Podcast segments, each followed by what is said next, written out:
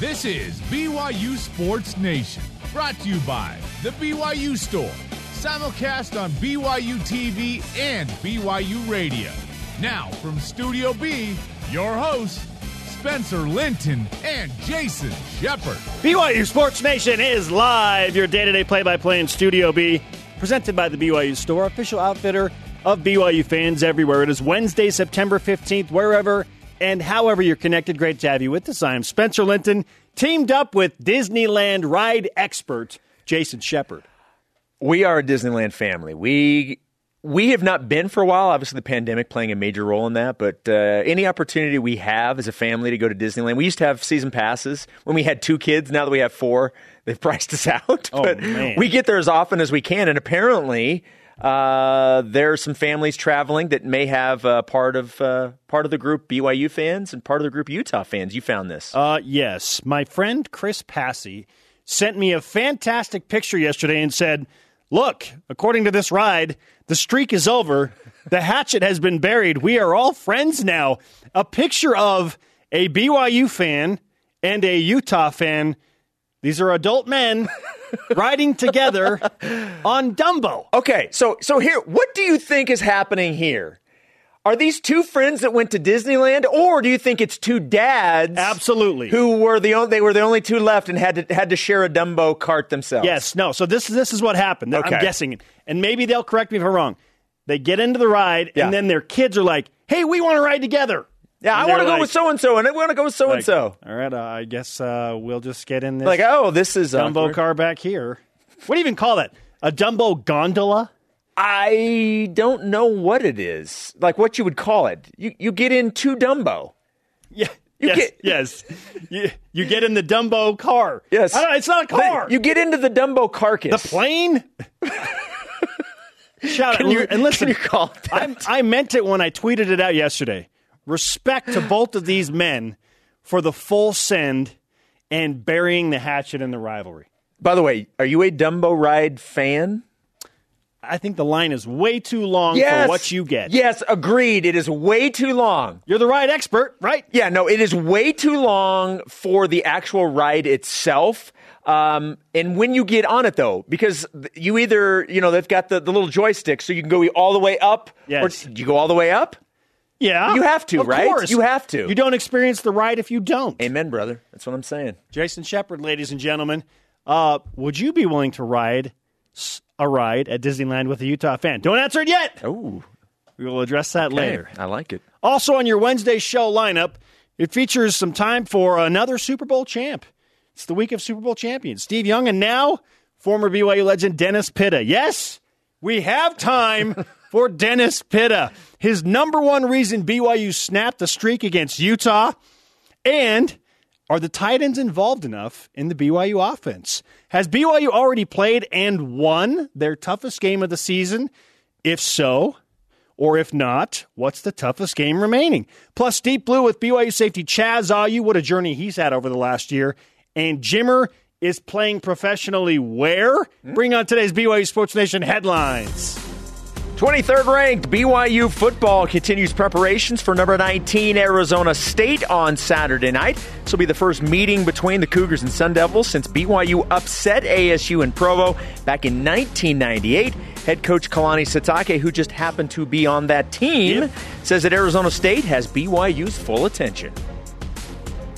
It's going to be a, a you know a tough matchup, but we're looking forward to it. I think it's, this could bring out the best in our in our team and in our players, and I know they have our attention when we're looking at the film because it's really good film. The things that they're doing, uh, that they did against Southern Utah, and the things that they did against UNLV, really impressive. Countdown to kickoff begins Saturday night, 9 Eastern Time on BYU TV and the app. Radio pregame starts at 8 Eastern. Kickoff set for 10:15 Eastern Time on ESPN. The Indianapolis Colts announced they have waived former BYU defensive back Chris Wilcox. Chris was drafted in the seventh round by the Tampa Bay Buccaneers and then was claimed by the Colts off waivers as of September 1st. We hope he finds a new NFL home very soon. Maybe he gets picked up by the practice squad on the Colts Yep. if he clears waivers. BYU women's soccer jumping up from number 22 to number 18 in the coaches' top 25 rankings after a 7 4 victory over the Missouri Tigers. Up next is a matchup with Idaho State tomorrow night, 9 Eastern, on the BYU TV app. Will the Cougars score seven goals again? Because that's apparently what they do at The home. last two home games, seven goals. BYU women's golf wins the Dick McGuire Invitational in New Mexico. The Cougars combined to shoot eight under in the final round. It's getting it done when the pressure's on. Sophomore Leela Naliai shot a 10 under par for the tournament to finish in a tie for first, but came up just short in the first playoff hole. Her first place tie after the regulation period marks Naliai's best finish as a Cougar, and she had a hole in one earlier this week.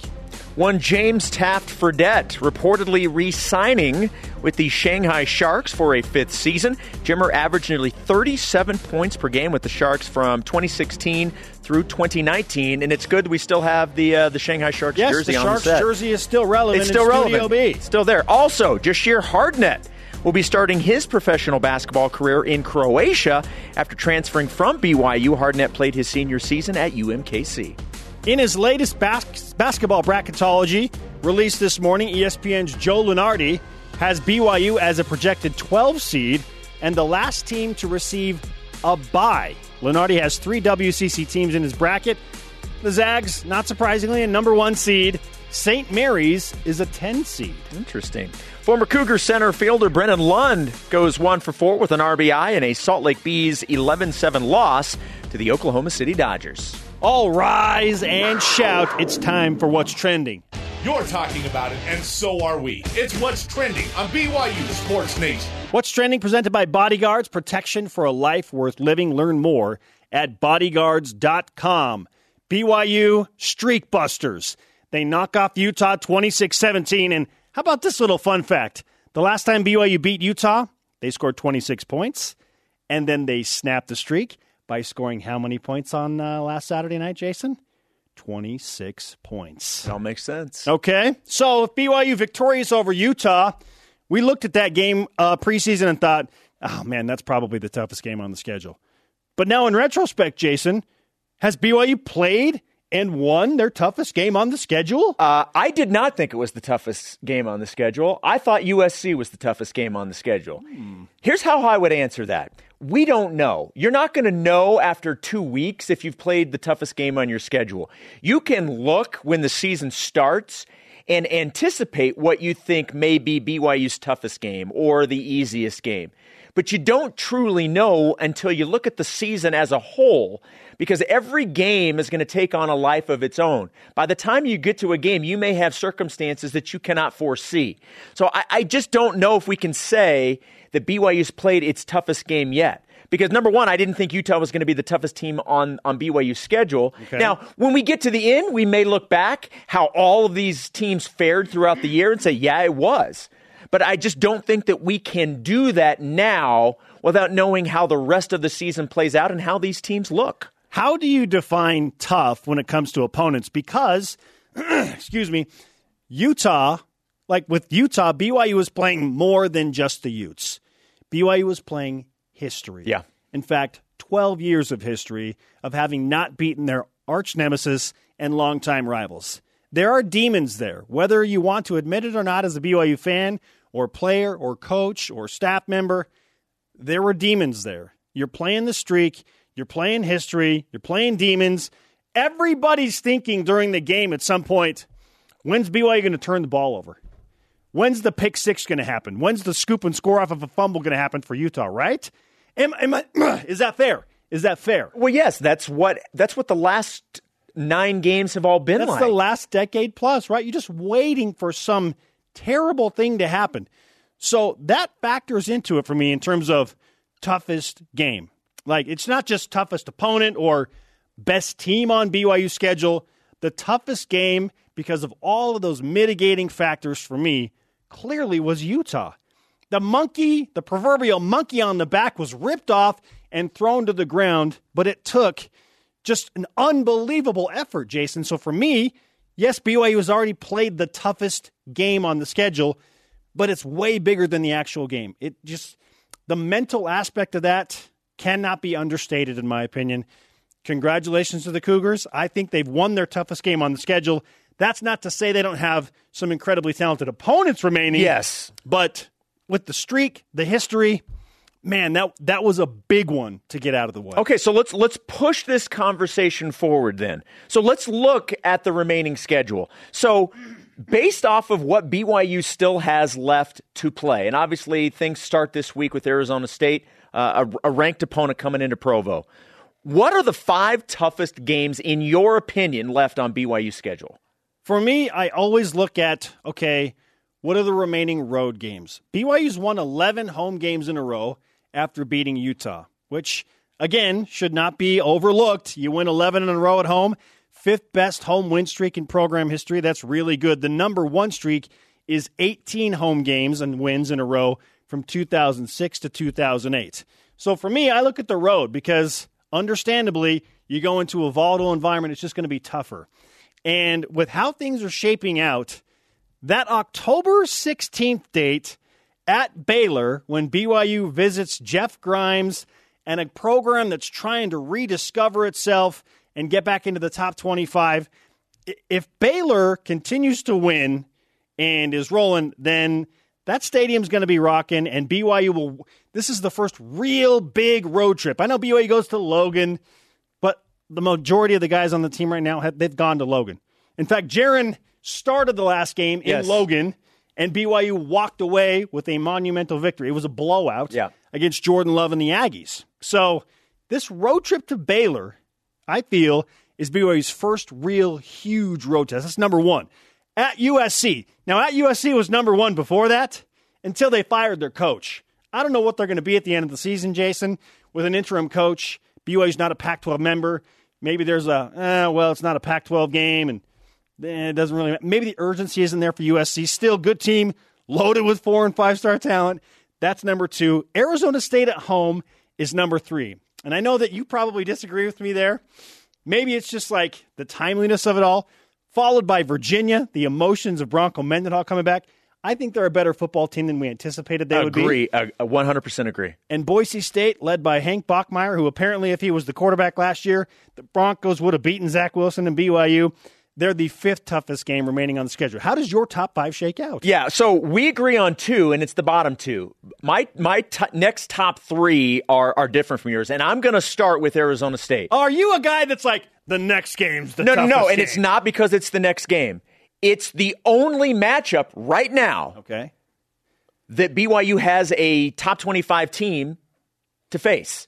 Nobody else of all these games right now is ranked in the top 25. Arizona State is. Now you can make you can say whatever you want in terms of who they've played and, and, and regardless, but the fact that they are a ranked team, that they are also 2 and 0, I do like the fact that it is in Provo, but when you talk about the circumstances surrounding this game, you're coming off an unbelievable emotional win. I, I think this next one is huge for BYU to get so that you don't have the well, we, we, we spent everything last week. We just didn't have anything left. I, I think Arizona State is the next toughest because of everything that went into last week, making sure you can stay up for Arizona State, which comes in as a ranked Okay. team. So not so much the toughest opponent, but mitigating factors are also Cir- impacting how you al- but feel about this. But they also have a lot of really talented players on their team. Speed galore and a, a dynamic quarterback that can run. So Okay. Arizona State for me.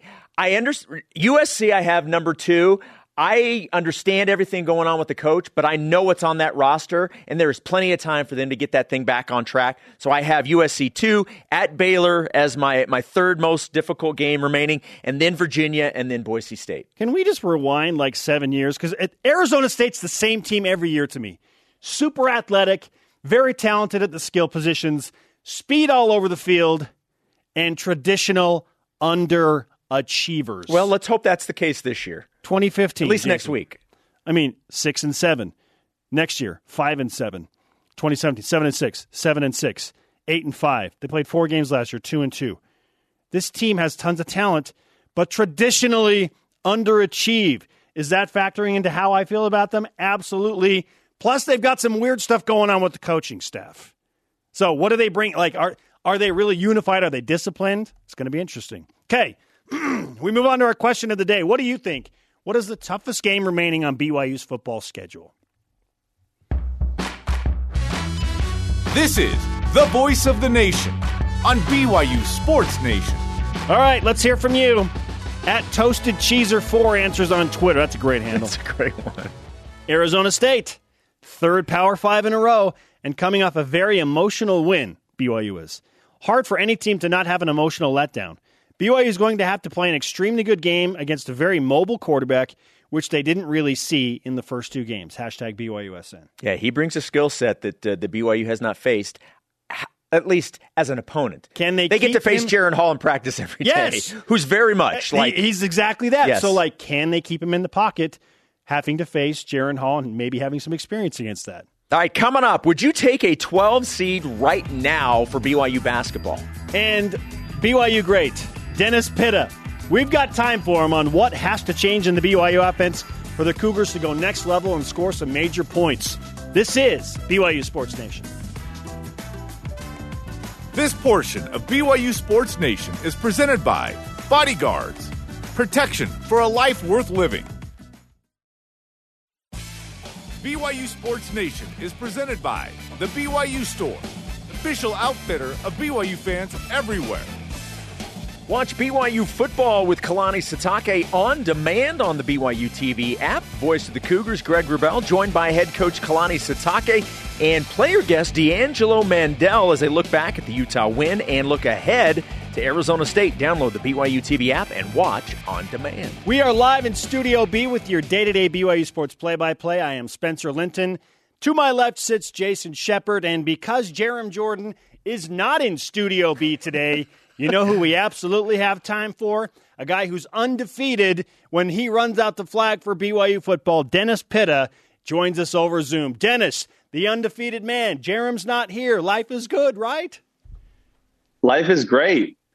Yeah, I uh, listen. I was on a camping trip all weekend. I had no service. You guys are gonna have to catch me up. Was there anything that went on? No, it was nope. Did I miss anything? Nothing happened. It was a completely dull weekend. I'm just, Okay. I'm just glad you Good finished because I had no service. I was worried. Yeah, camping trip was great. Had some good family time. So enjoyed the weekend. Were you camping in Provo Canyon? Because I swear I saw you run out the flag on Saturday night. I did. I did. I did run out the flag. So I was joking about the camping trip. I hope that's clear at this point. Um, I ran out the flag. Listen, I'm undefeated. Like you mentioned, I have not. Well, I have. The BYU has not lost a game when I have run out the flag. I think the only other time I've done it was in Tucson two years ago, the, the season opener against Arizona, and we won. So I'm two for two. You need me out there more often. Seriously. Are you coming up this weekend? Uh, can't this I can't this weekend. The boys are on their own this weekend. I, I can't bring um, my good karma up there. But listen, actually running the flag out was was awesome because I got to bring my son on the field with us and we ran out together and uh, you know, for an eight year old boy, he's he's my oldest child and uh, you know, just getting into football and kind of understanding what I used to do and and all that. And and it was a blast for him. Um, the only concern I think he had was right before we were about to run the flag out. He looked up at me and said, Hey, um, they're not bringing those jets back, are they? the F And I 15s said, with "No, their no, afterburners? yeah, those that was about the scariest thing I think I've ever been through was those jets coming overhead about 10 feet above your head, blowing your eardrums out. But uh, other than that, it was a it was an awesome game. I mean, electric atmosphere. I, I don't remember the stadium being like that ever, and it was so much fun. Well, that's saying something because you played in front of some very excited crowds. You won a lot of games at home, but I'm with you. And even Tom Holmoe said you may have to rewind to 1990 for the Miami game to get that type of atmosphere, just with how much positive juice was in the stadium. And there was so much good that had happened. The Big 12 invitation the day before.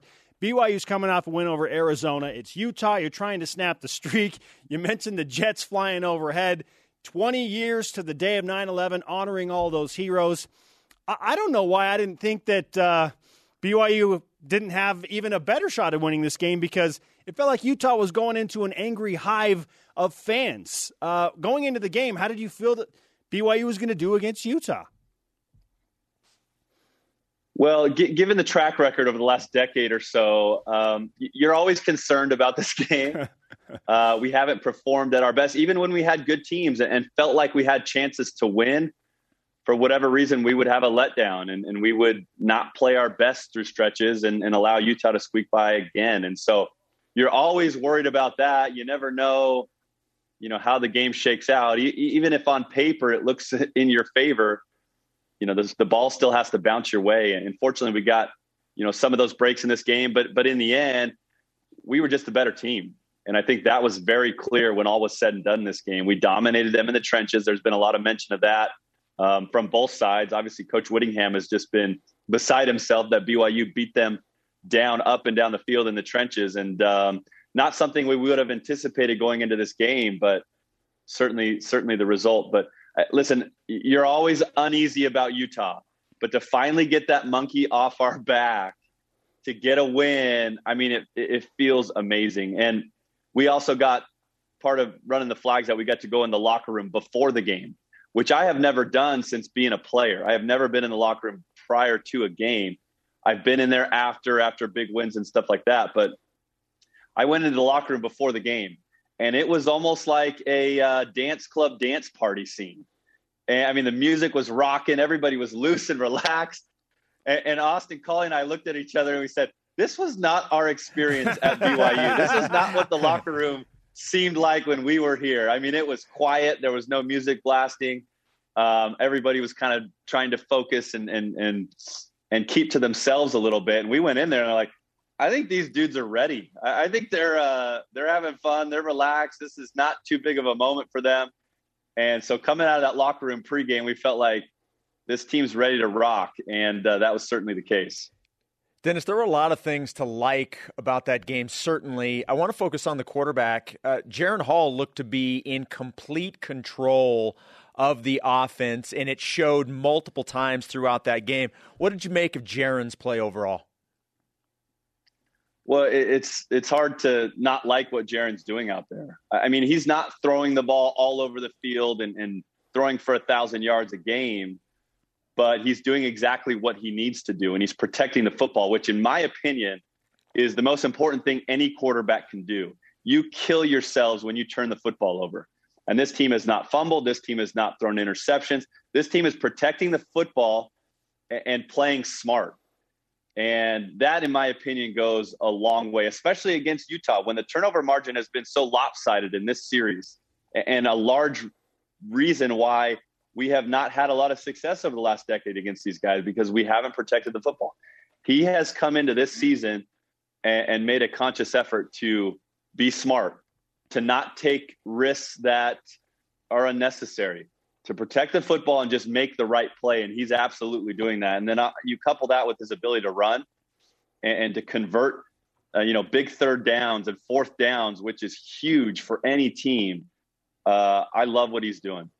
Hey, fun fact, Dennis: the last time BYU had zero turnovers in a BYU Utah rivalry game, 2009, when you were playing and you last beat Utah, of course, before the streak was busted this previous weekend. So you're right. The turnover battle in that game, especially, cannot be emphasized enough.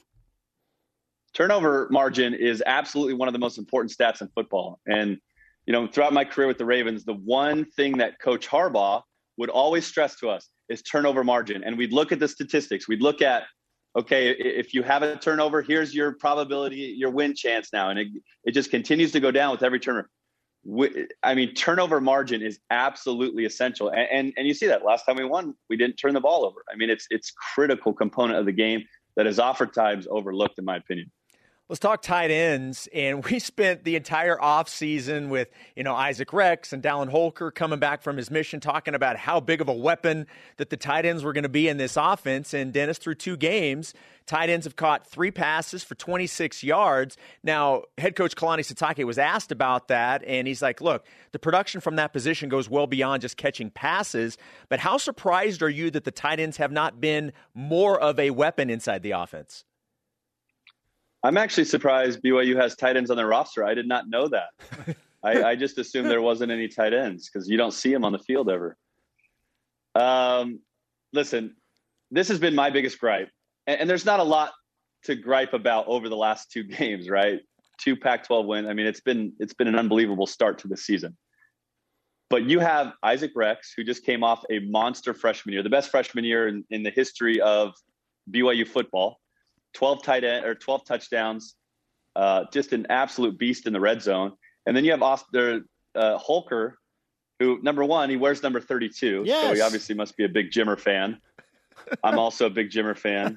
Um, but a guy who can run like a wide receiver. You watch him; they, they split him out a lot. He's running all kinds of of deep breaking in routes, digs, all kinds of stuff like that from a wide receiver position out wide. And the dude can run. I mean, he's smooth and he, and he runs like a wide receiver. And to have those two guys on your roster, I think it's a mistake to not get them the ball more. I mean, I, am sure you guys watched the Monday Night Football game, Ravens against when my Ravens lost in a heartbreaker uh, against the Raiders, and uh, Darren Waller, you know, who who I played with for four years, a guy that was was in our tight end room, um, runs like a wide receiver. I mean, he he's a big dude and he can move.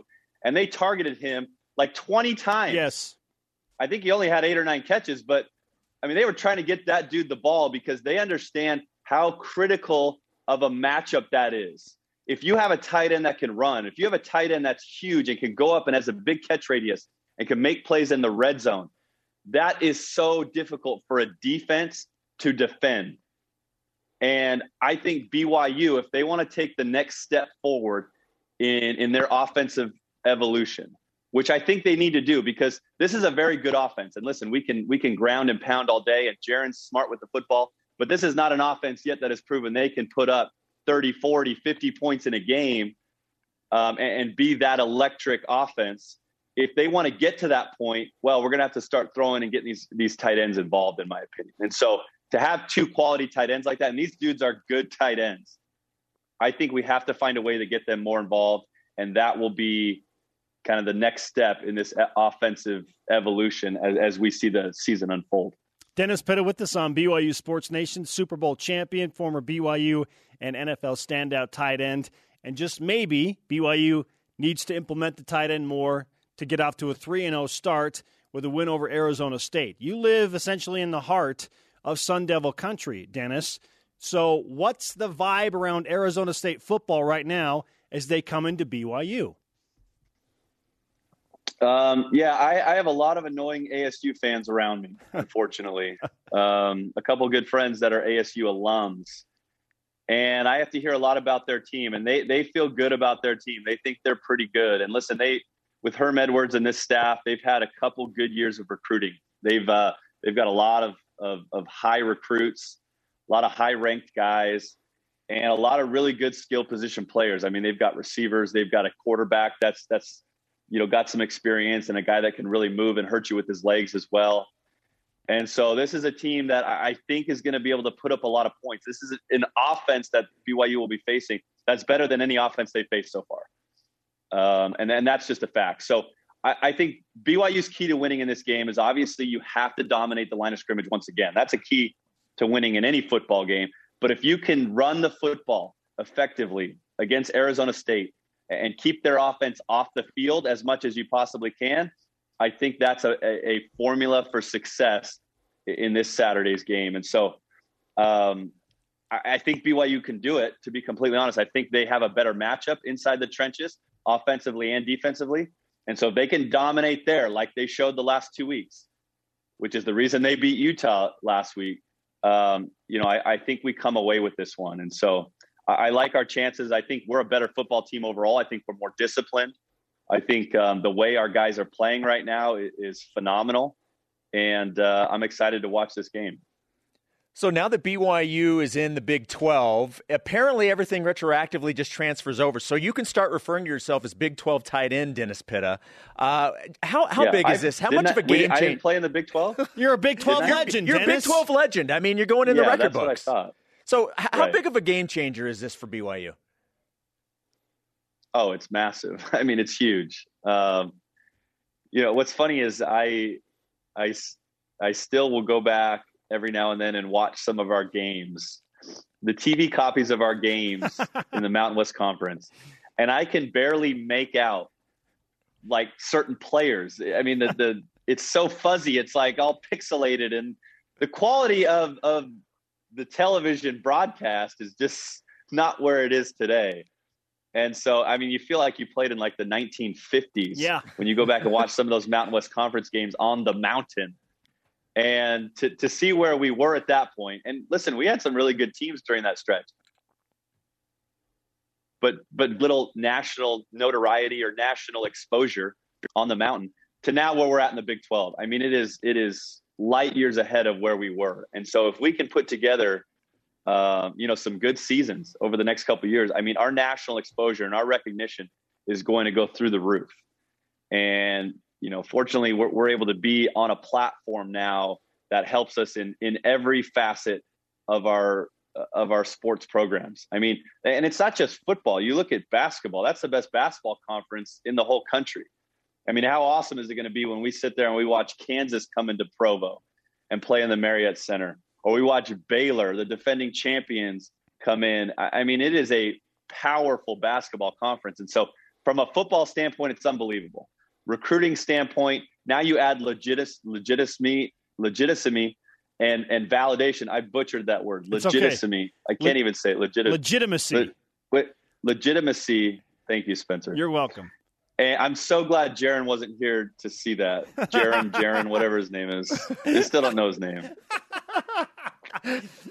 but um, you know, it, it, adds validation to to the message that we're a big time football program. And listen, now we are. We're in the Big 12. We're in a power conference, and uh, you know, however this thing shakes out with realignment across the country, um, I think we're well positioned.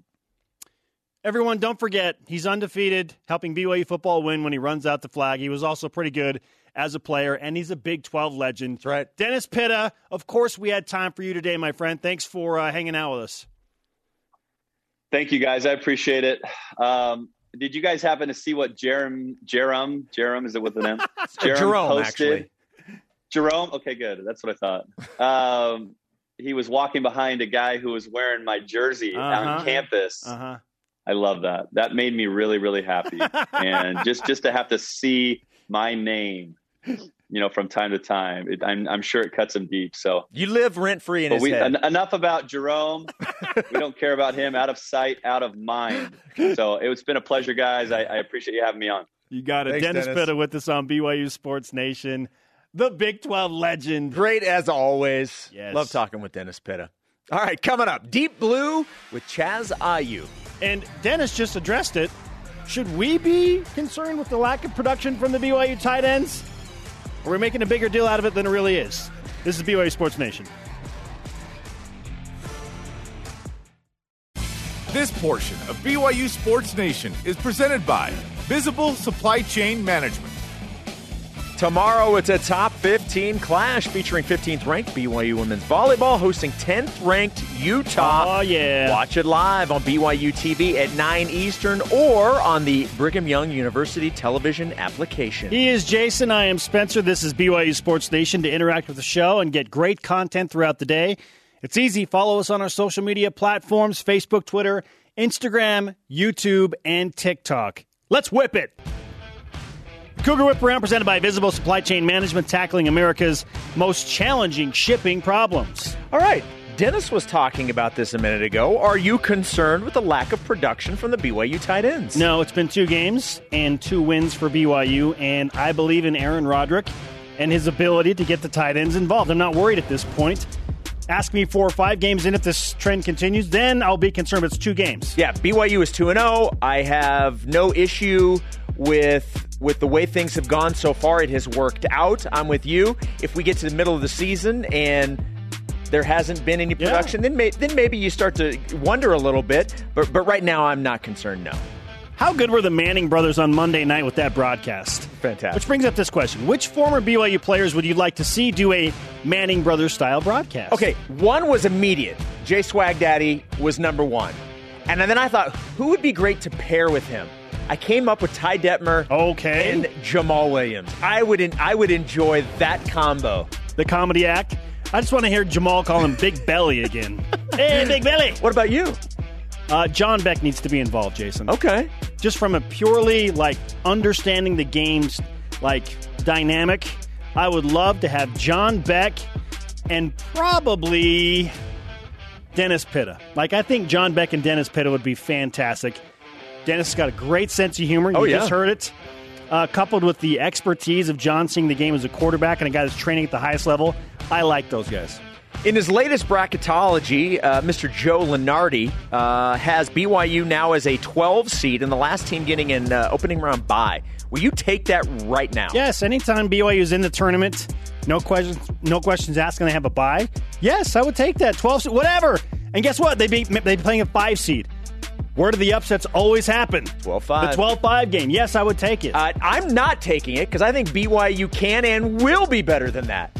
So I'm not going to give in now because Okay. I think BYU will exceed that. Sure, I think they will too. But UCLA was an 11 seed last year, Jason, and they got to the Final Four. I think Uh, seedings we're all we all remember. like, man, it just feels like seedings are all over the map now. Hard to really gauge. If you're playing good basketball going into the tournament, who cares? Like, just be playing good basketball. I don't care what seed you are.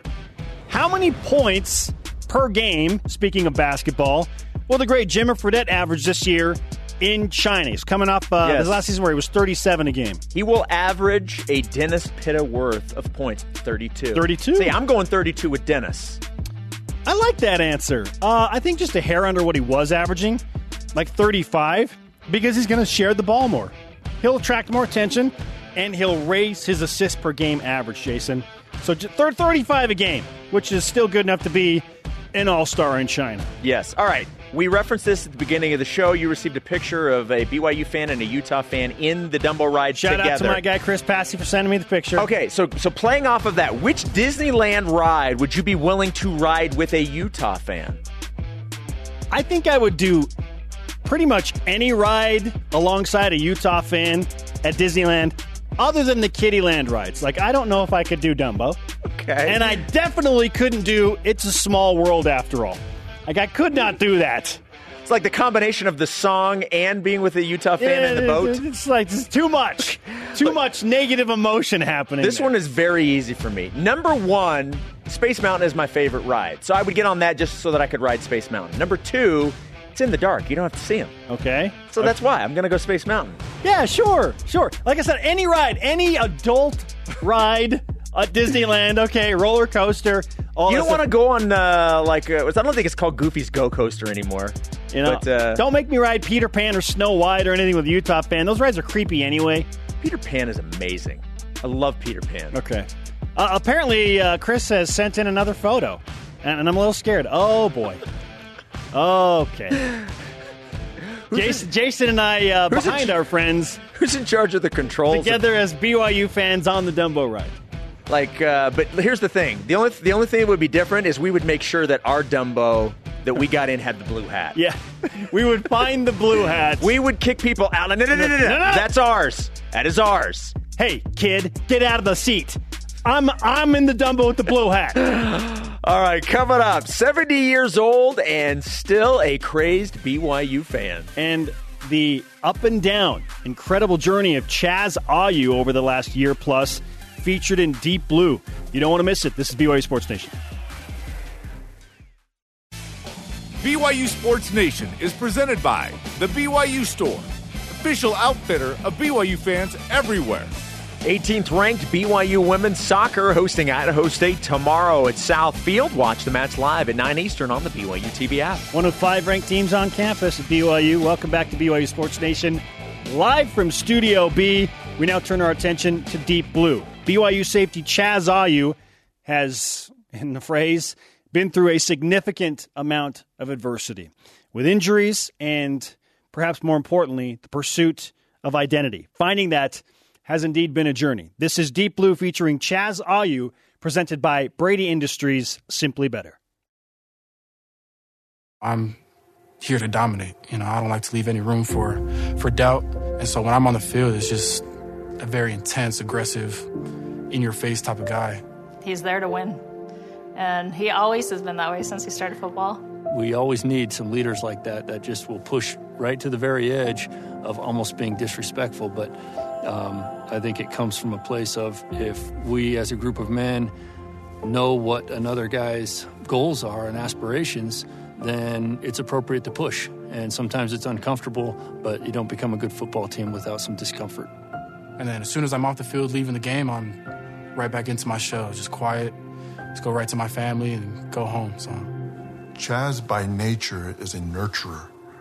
He loves people. He loves the. He's a champion for the underdog. Uh, always been like that. So we were both adopted, both me and my sister. People, they'll look at us, and I'm just like, hey, our family's a Mutt family. We accept any and all. I grew up in a, a dominant white community. But as he grew older, he started to realize, you know what, I'm, I'm adopted, and I have another side where his biological father was black and his biological mother was was Caucasian, and trying to fit in into who he is. I wasn't really accepted by a certain group. You know, I was friends with them, but none of them would say, "Oh yeah, he's this or that." You know, so was, to me, it was kind of just I could call myself a football player, and they could say, "Oh yeah, that's my teammate. I play football with him." May 2020 for Mother's Day. I had felt it for a little while. It was a couple weeks. I just felt this intense spirit to needing to connect him with his birth mom and with his birth family so that he can figure out who he is and he can be comfortable with who he is. And she says, You know what? I really feel inspired that we need to give your biological mothers, both your mothers, a, uh, a Mother's Day gift. And I think that started opening up the way for him to be okay with who he is. And really, no matter where he comes from or who he comes from, he's loved. I think now, for me, what I found is I can say with confidence that I, you know, I'm a half black, half white man that was raised by Polynesians. And I claim the Polynesian side as well, the Samoan and Hawaiian. It seems pretty simple to put it like that, but for so long, it didn't never made any sense to me. And so with that discovery, you know, it came brought a whole new confidence to who I am and something that I can back up and really claim myself.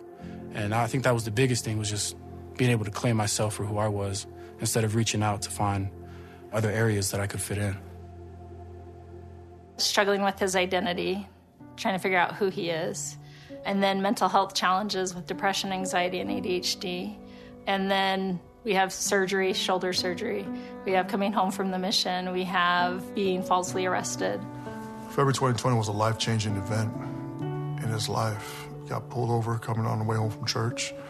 He got arrested for DUI.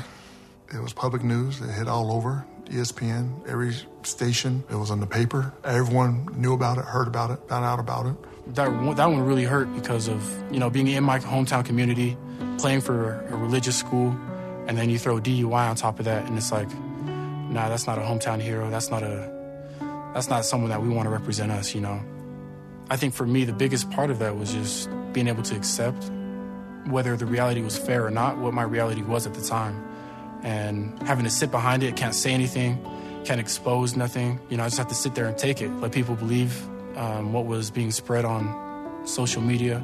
And that really took a big hit on me mentally. District attorney ended up throwing out everything. And there's zero evidence, no evidence at all. But it's too late. His name was already out there. He got judged one way or the other. You know, you automatically assume. It was a heavy burden. I remember him struggling one day and he called me. He's like, Mom, I'm really struggling. I'm at work. I go into the bathroom and I say a prayer. Holy Father, you know this kid better than I do. He's your son. You've got to help me. You've got to help me help him. I'll listen. You just got to tell me. And so the words that came to my mind were musubi and medicine. He hadn't been eating well. He was in this depression and this sadness and just all the burden that was placed on him. And and I think that was one of the starts to getting the help that he needed and him being okay. Something clicked with him like, I'm not okay, I need help. Um, yeah, that arrest coupled with his surgeries and not being able to practice and managing his, his, his mental health um, with academics really put him in a dark space. That really, with with all the social injustice that just continually to show up, was a trigger for him. Watching him cry, and I could tell there was so much anguish and suffering in him. I had no idea how dark and of a hole he was in. You know, um, to a point where thoughts of suicide crossed his mind we'd have a different conversation right now if that were to take place. I don't know where I would be if I lose my son or my daughter or anybody of that nature. I think a lot of people didn't know that he was in that, dark place. I think that's where a lot of people started to realize that maybe if we think outwardly a little bit more and try to not just assume that people are doing well because of football or because of uh, you know school or whatever it is, that, that people will still struggle even though things look on the surface like they're doing they're doing well. Like you know, those last six months of 2020, I was just in the worst place I've been ever in my life, and you know, thank God that I have a family and the support that they were able to give me. And looking back at it, I'm beyond grateful for what I've gone through in this last year and a half, as it's built my character. It's it's built everything in me. I feel resilient to anything now, anything that's placed in front of me. I love you, son. I just think the world of you. I'm very honored to be your father, son. You keep going, you keep trying, you keep persevering, you keep loving and being kind to people because you will be able to help the people that God needs you to help. I live my life a lot of times through you and the things that you do. And I don't think you recognize um, all the goodness, all the good that you bring. And we'll be here 100% all along the way. Love you, Chaz.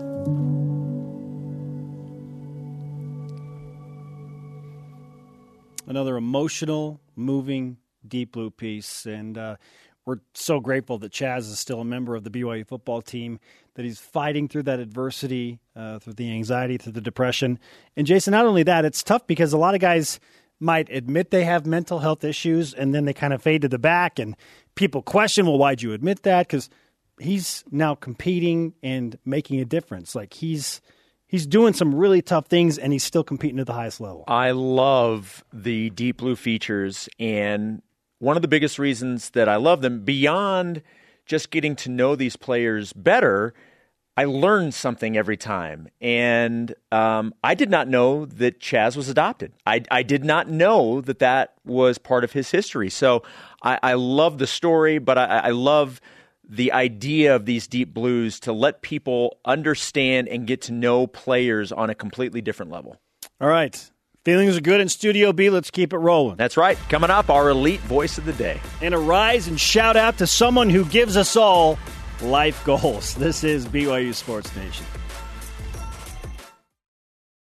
This portion of BYU Sports Nation is presented by Mountain America, the official credit union of BYU Athletics. BYU Sports Nation always available on demand via the BYU TV and BYU radio apps. You can also download the podcast. Just Google BYU Sports Nation podcast, subscribe, rate, and review the show while you're there. So many great pictures most taken by. Uh, I love that shot. That is yeah, fantastic. BYU photo. They did an incredible job. Our question of the day What is the toughest game left on BYU's football schedule? At Old School BYU on Twitter says, It's always the next one. Otherwise, you'll get trapped. Ames Flames also uh, adds her opinion on Twitter. Don't drink the poison. Last year, BYU's closest game that resulted in a win was UTSA. Yep. You never know. Stay humble, stay hungry. That's why I said until you get to the end of the season, you truly don't know what your toughest game was. It's when you look back with perspective that you know. Our elite voice of the day, presented by Sundance Mountain Resort. Love this response. From at BYU Uniforms. BYU's New Year's Six Bowl. Blue nice. Okay. All right. Today's alert. Rise and Blue Shout Out presented by Mountain America, the official credit union of BYU Athletics. And it goes to this fabulous 70 years young grandma dancing after the BYU. She's 70. She stormed the field, flew in from Kentucky to do it. This is from at Mac underscore Jazz. You guys, my 70 year old mom. She flew from Kentucky for the game. This is fantastic. Jason, I want to be that person when I'm 70, storming the field and uh, living my life to the fullest. I want to be that person at my age now. Right? you wanted to storm the field, didn't you? I kind of did. I was I was in the booth behind the glass. I couldn't go anywhere. so that is fantastic. Our thanks to today's guest, Dennis Pitta. Conversation continues 24 7 on Twitter, Instagram, and Facebook. Always use hashtag BYUSN. For Jason, the Disneyland ride expert, I am Spencer. Shout out to Jared Lee, who was on the last BYU team to beat a ranked Arizona State opponent. See you tomorrow on BYU Sports Nation. Go Cougs. Go ride Dumbo. Okay.